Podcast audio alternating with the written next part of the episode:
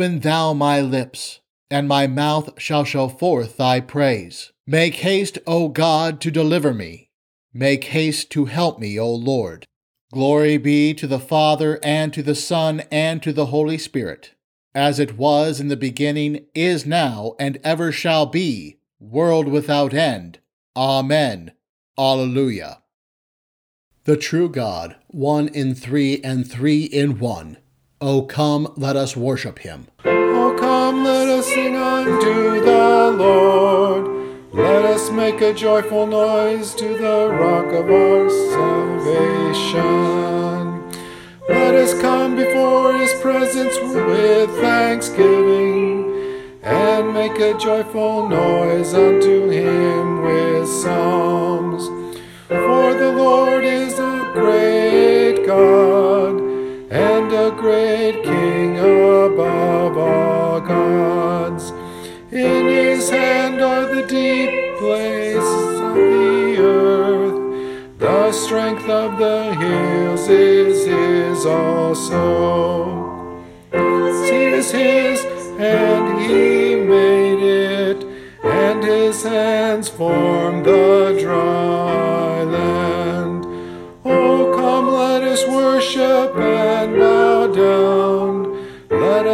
before the Lord our Maker. For he is our God, and we are the people of his pasture and the sheep of his hand.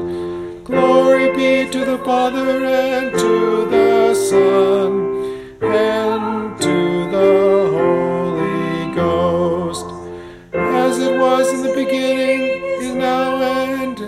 shall be, world without end. Amen. The true God, one in three and three in one. O come, let us worship him. O clap your hands, all ye people, shout unto God with the voice of triumph. For the Lord Most High is terrible. He is a great king over all the earth. He shall subdue the people under us, and the nations under our feet. Sing praises to God, sing praises. Sing praises unto our God, sing praises. For God is the king of all the earth. Sing ye praises with understanding. God reigneth over the heathen. God sitteth upon the throne of his holiness. Glory be to the Father, and to the Son, and to the Holy Ghost, as it was in the beginning, is now, and ever shall be, world without end. Amen. O clap your hands, all ye people, shout unto God with the voice of triumph, for the Lord Most High is terrible. He is a great king over all the earth.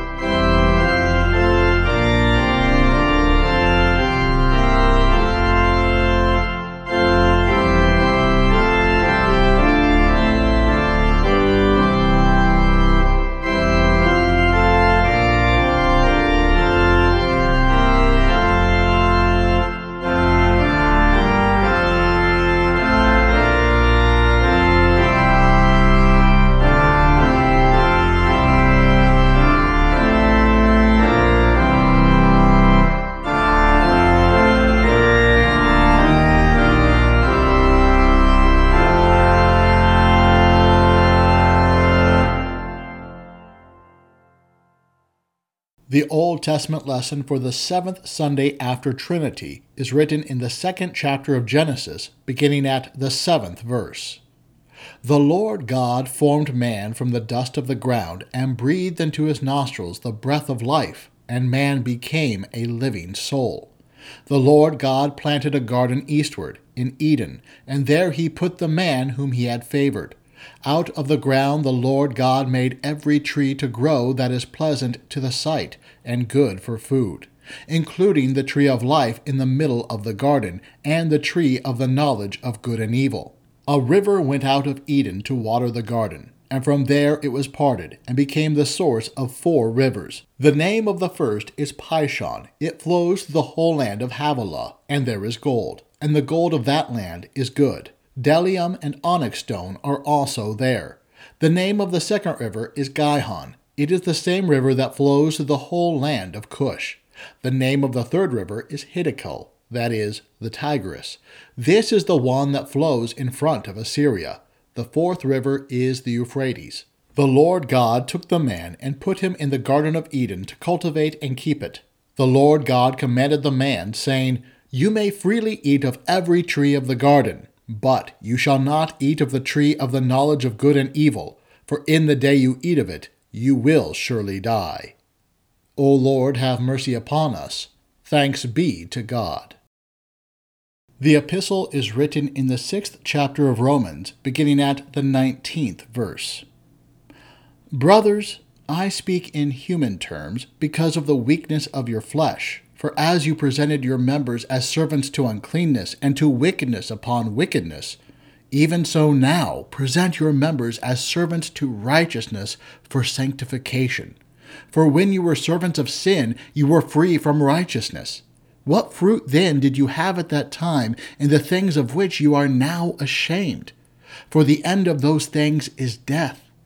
But now, being made free from sin and having become servants of God, you have your fruit of sanctification and the result of eternal life. For the wages of sin is death, but the free gift of God is eternal life in Christ Jesus our Lord. O Lord, have mercy upon us. Thanks be to God. Come, ye children, hearken unto me. I will teach you the fear of the Lord. They looked unto him and were lightened, and their faces were not ashamed. Alleluia, alleluia, alleluia. O clap your hands, all ye people, shout unto God with the voice of triumph. Alleluia. The Holy Gospel is according to St. Mark, the eighth chapter. Glory be to thee, O Lord.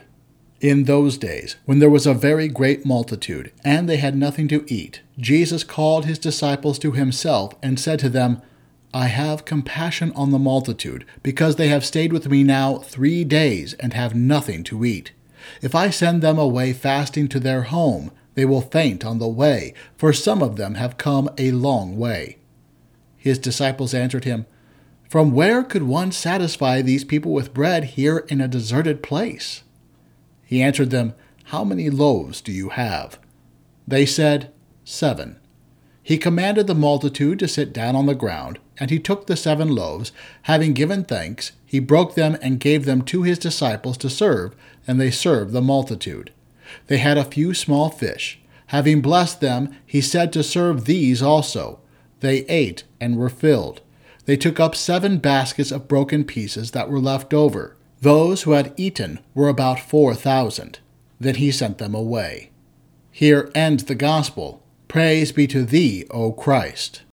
Forever, O Lord, thy word is settled in heaven. Thy word is a lamp unto my feet and a light unto my path.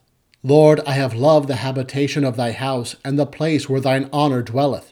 Thy word is a lamp unto my feet and a light unto my path. Glory be to the Father and to the Son and to the Holy Ghost.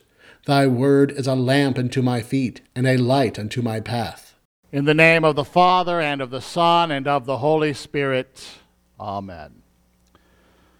We are right in the middle of summer. And this next week, it might actually feel like we're in July. But being in the middle of summer, I'm not sure what that means for your household, but I know what it means for ours. After vacations and road trips, special trips to grandma's, parades, and fireworks, and all of that, it means that in our home there is absolutely no routine at all whatsoever. Despite mom's best efforts, all routine that we had during the school year has been tossed out the window. It's gone. All except for one routine, which our family somehow keeps throughout the year.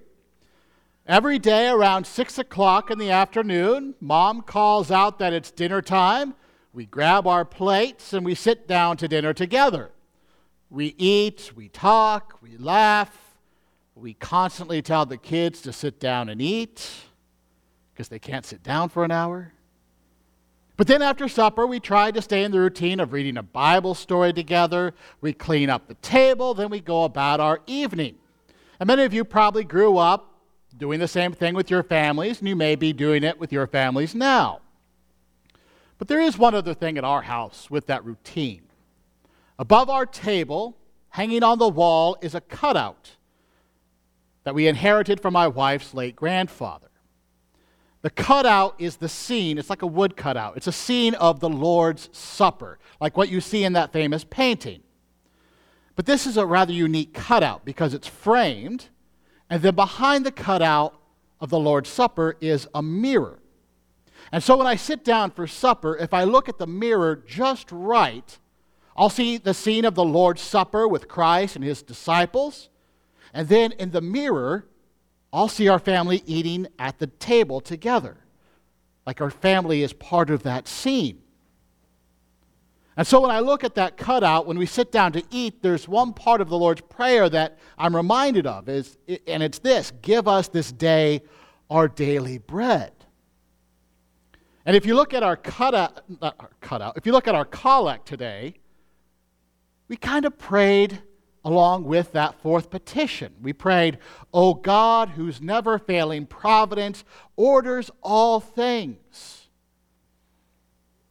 we don't use that term very much anymore, God's providence. But it means that God's providence means his care for all people in this world and in this life. And when we talk about divine providence, within that, we're also talking about God's foreknowledge. That in his infinite wisdom, he can see all that's about to happen and what will happen. And so we see Christ in our gospel show some of that divine foreknowledge. In the gospel, it says, Jesus called his disciples to him and said to them, I have compassion on the crowd because they have been with me now three days and have nothing to eat.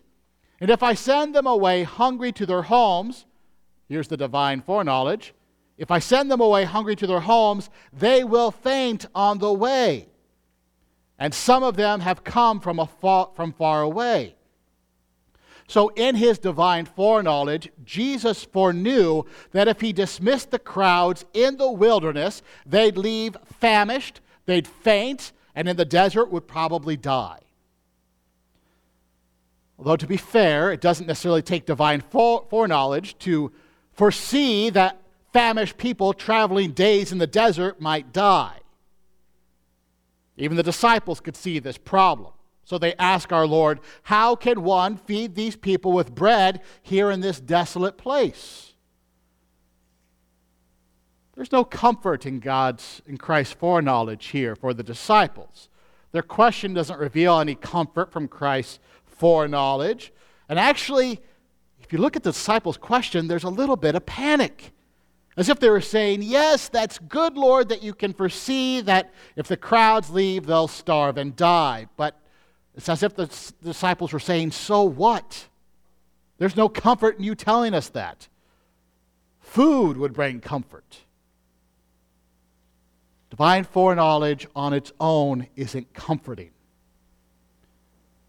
So Christ, so Christ knows that I'm helpless and will die. So what does that mean? Just means that I'll die. If he knows it, so what?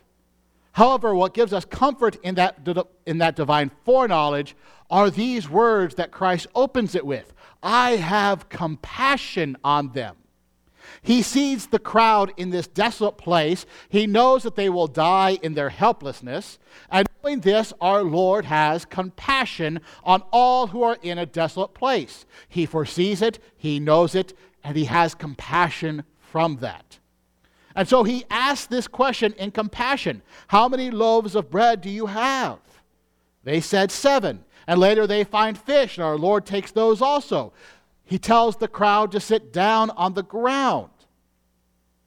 Then he takes the food, gives thanks, breaks it, gives it to the disciples, and they give it to the crowds. And then the crowds, they eat, they're satisfied, and there's so much food that there's seven baskets full that are recovered.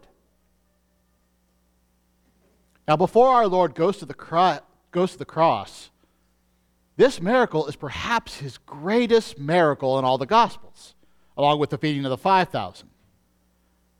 And it's the greatest of the miracles because of just the magnitude of what's happening here. From seven loaves and a few fish, 4,000 people eat and are satisfied. And then there's an abundance left over. And so you have to understand the scope of this miracle. Look up how many people a restaurant will serve in a given day. And if it's a sit down place, maybe two to 400. If it's a place like McDonald's, maybe about 2,500 people could be served in a day.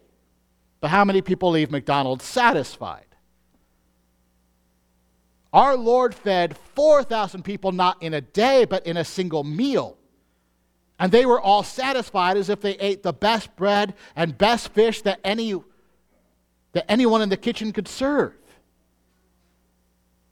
And so we see here our Lord's providence in action. In the desolate place, in desolate places, he tells us to pray, Give us this day our daily bread. He sees and he knows what will happen to us if we're left alone in this desolate place. So he has compassion and he meets our needs by satisfying us with the best of the best. So, in the gospel, as we see 4,000 people who have been satisfied as they're dismissed by Christ, we think that's the Lord's providence. That's his caring providence. And it's like when we sit down with our families at the dinner table and we see food on the table that we're about to, to enjoy. We think that's God's caring providence. Because on the table there in the fish and the bread, there's the daily bread that we prayed for. And we, we know this because this is how we're catechized. In the small catechism, we ask, what is meant by daily bread? And the answer is everything that belongs to the support and wants of the body, such as meat, drink, clothing, shoes, house, homestead, pious wife and children, good neighbors, good government, and so on. So, right there on the table, as you'll see this evening, there is the sign of God's providence, the answer to our prayer give us this day our daily bread. There's a danger with understanding God's providence if you think that the final answer to that prayer is the earthly food on your table.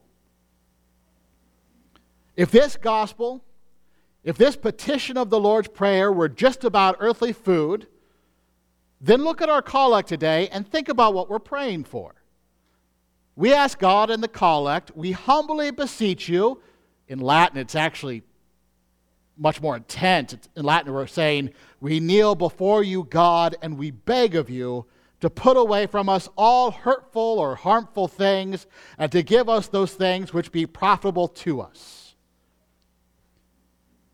So think about that. If we're praying this and daily bread means only earthly food, then when we ask God to put away all harmful things and give us all things beneficial, what we're really asking Him is to never let us feel hunger, to always put shoes on our feet, clothes on our backs, to always have a house over our head, to give us money always to pay the bills, to give us a good government at all times so there's never war or violence, to always give us good weather. In short, if daily bread meant just earthly food, just our physical body, then we're asking God in this collect to never ever let us physically or psychologically suffer, at least in this life. So, is this what our Lord's providence means? Is this, is this the final motivation, the final goal of our Lord's providence, that earthly food? That He shows His compassion by never letting us suffer in this life? To answer that question, just look at the gospel. Look at that opening verse in the gospel. It says, In those days, when again a great crowd had gathered, and they had nothing to eat.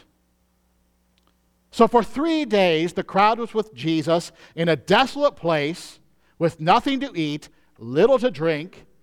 If they're in the desert, there's no protection from the sun, no comfortable place to sleep. They have nothing that's physically beneficial.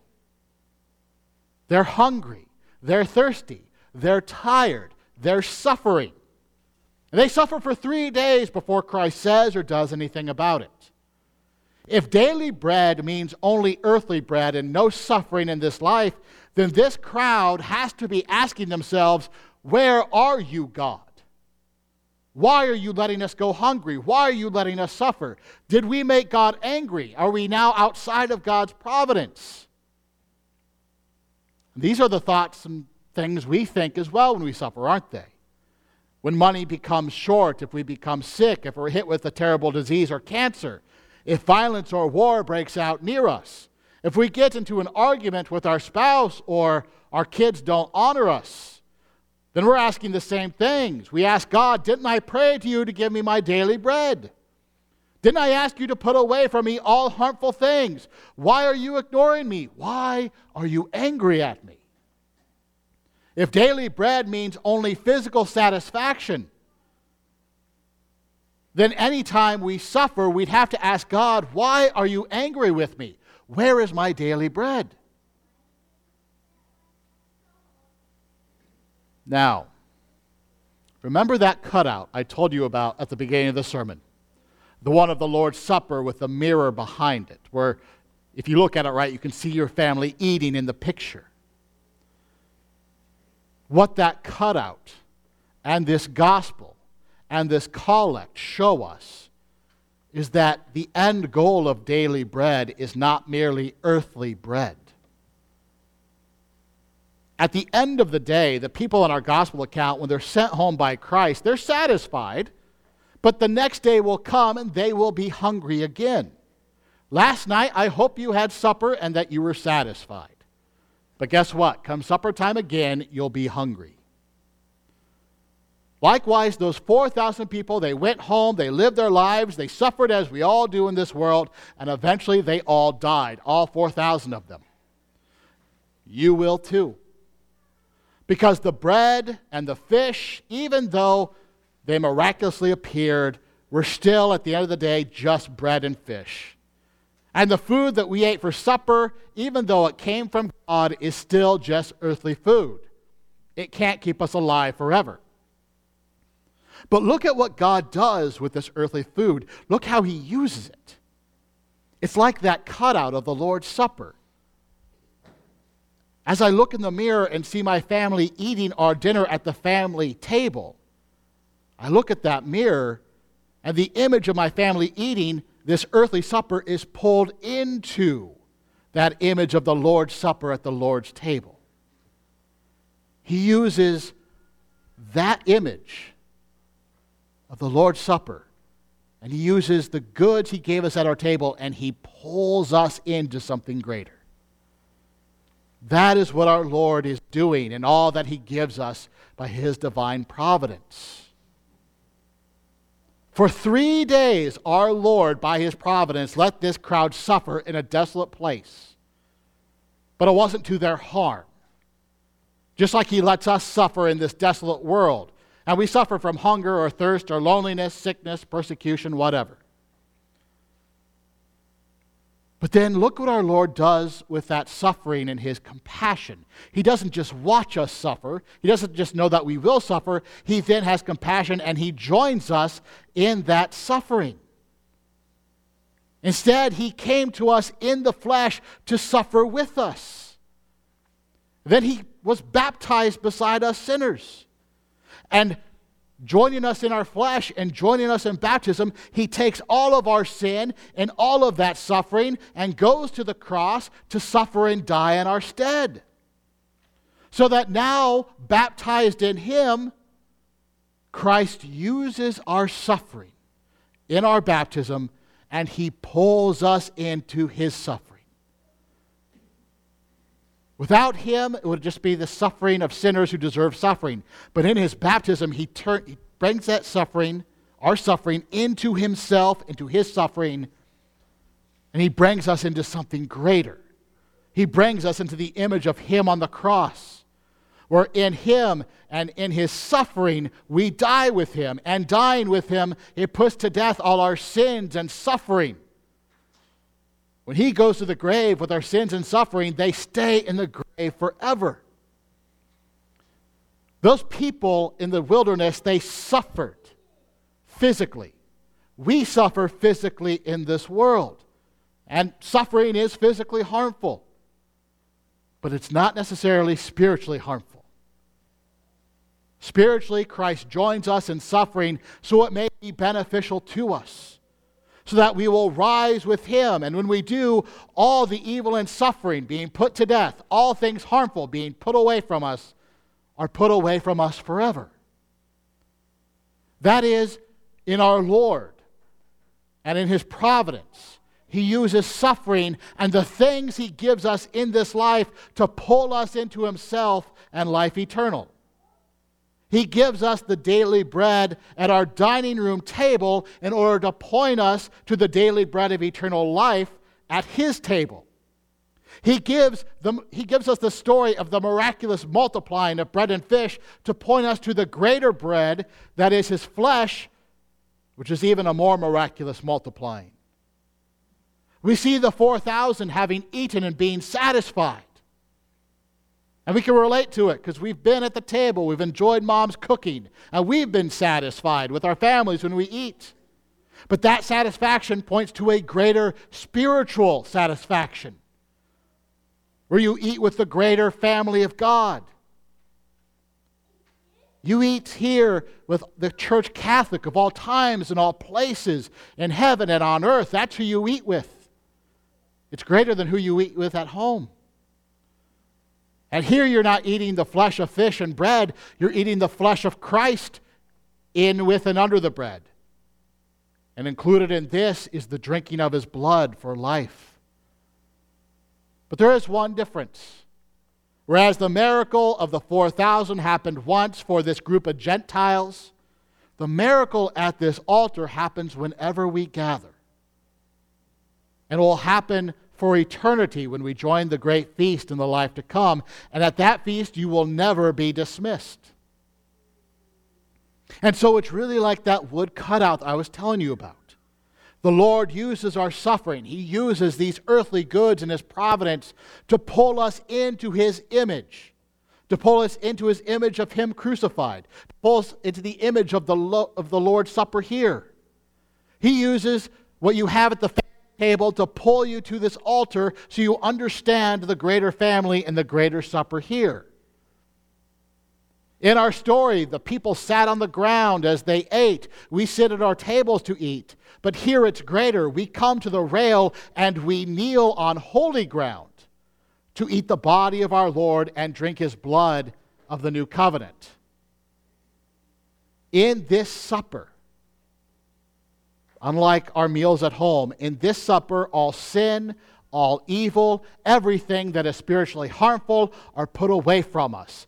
And in this bread and wine, we receive all that is beneficial forgiveness of sins, life eternal, salvation.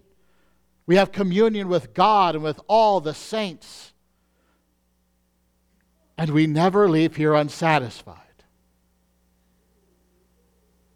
And in fact, we confess something greater here. We confess the Lord's death until he comes. He pulls us here not only to join him in the image of him and him on his cross, but also to confess that image here when we partake of this meal. Give us this day our daily bread. Yes, our Lord indeed answers this as we sit down with our family at supper time. But may He always use that providence that He gives us there to pull us into the image of his table and his supper, where he in the flesh and blood give the highest manifestation and greatest answer to this prayer our daily bread of his flesh. Amen. Now may the peace of God, which surpasses all understanding, keep your hearts and minds in Christ Jesus. Amen.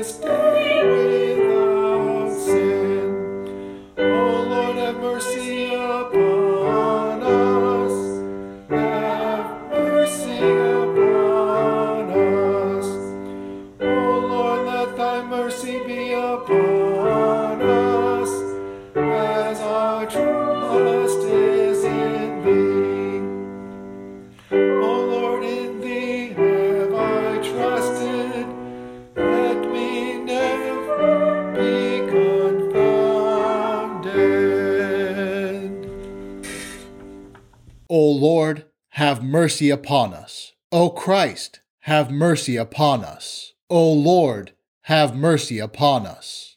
Our Father, who art in heaven, hallowed be thy name. Thy kingdom come, thy will be done, on earth as it is in heaven. Give us this day our daily bread, and forgive us our trespasses, as we forgive those who trespass against us. And lead us not into temptation, but deliver us from evil. For thine is the kingdom, and the power, and the glory, forever and ever. Amen. O God, whose never failing providence orders all things both in heaven and on earth, we humbly beseech you to put away from us all hurtful things, and to give us those things which be profitable for us. Through Jesus Christ, your Son, our Lord, who lives and reigns with you and the Holy Spirit, ever one God, world without end. Amen. Almighty and most merciful God, the Father of our Lord Jesus Christ, we give you thanks for all your goodness and tender mercies, especially for the gift of your dear Son and for the revelation of your will and grace. And we beseech you so to implant your word in us that, in good and honest hearts, we may keep it and bring forth the fruits of faith by patient continuance and well doing. Most heartily we beseech you so to rule and govern your Church Catholic, with all her pastors and ministers, that we may be preserved in the pure doctrine of your saving word, whereby faith toward you may be strengthened, love and charity increased in us toward all mankind, and your kingdom extended. Send forth laborers into your harvest, and sustain those whom you have sent, that the word of reconciliation may be proclaimed to all people and the gospel preached in all the world. Grant health and prosperity to all who are in authority, especially to Joseph, our President, the Congress of these United States, Kim, our Governor, the legislature of this state, and to all our judges and magistrates, and endue them with grace to rule after your good pleasure, to the maintenance of righteousness, and to the hindrance and punishment of wickedness, that we may lead a quiet and peaceable life in all godliness and honesty. May it please you also to turn the hearts of our enemies and adversaries, that they may cease their enmity and hostilities, and be inclined to walk with us in meekness and in peace. All who are in trouble, want, sickness, anguish of labor, peril of death, or any other adversity, especially those who are in suffering for your name's sake, comfort, O God, with your Holy Spirit that they may receive and acknowledge their afflictions as the manifestation of your fatherly will. Especially do we pray for those that we name in our hearts at this time.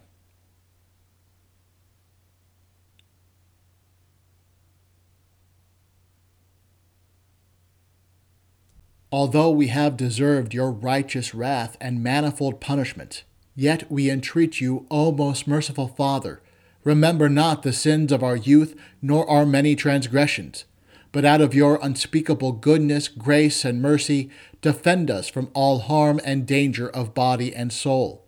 Preserve us from false and pernicious doctrine, from war and bloodshed, from plague and pestilence, from all calamity by fire and water, from hail and tempest, from failure of harvest and from famine, from anguish of heart and despair of your mercy and from an evil death.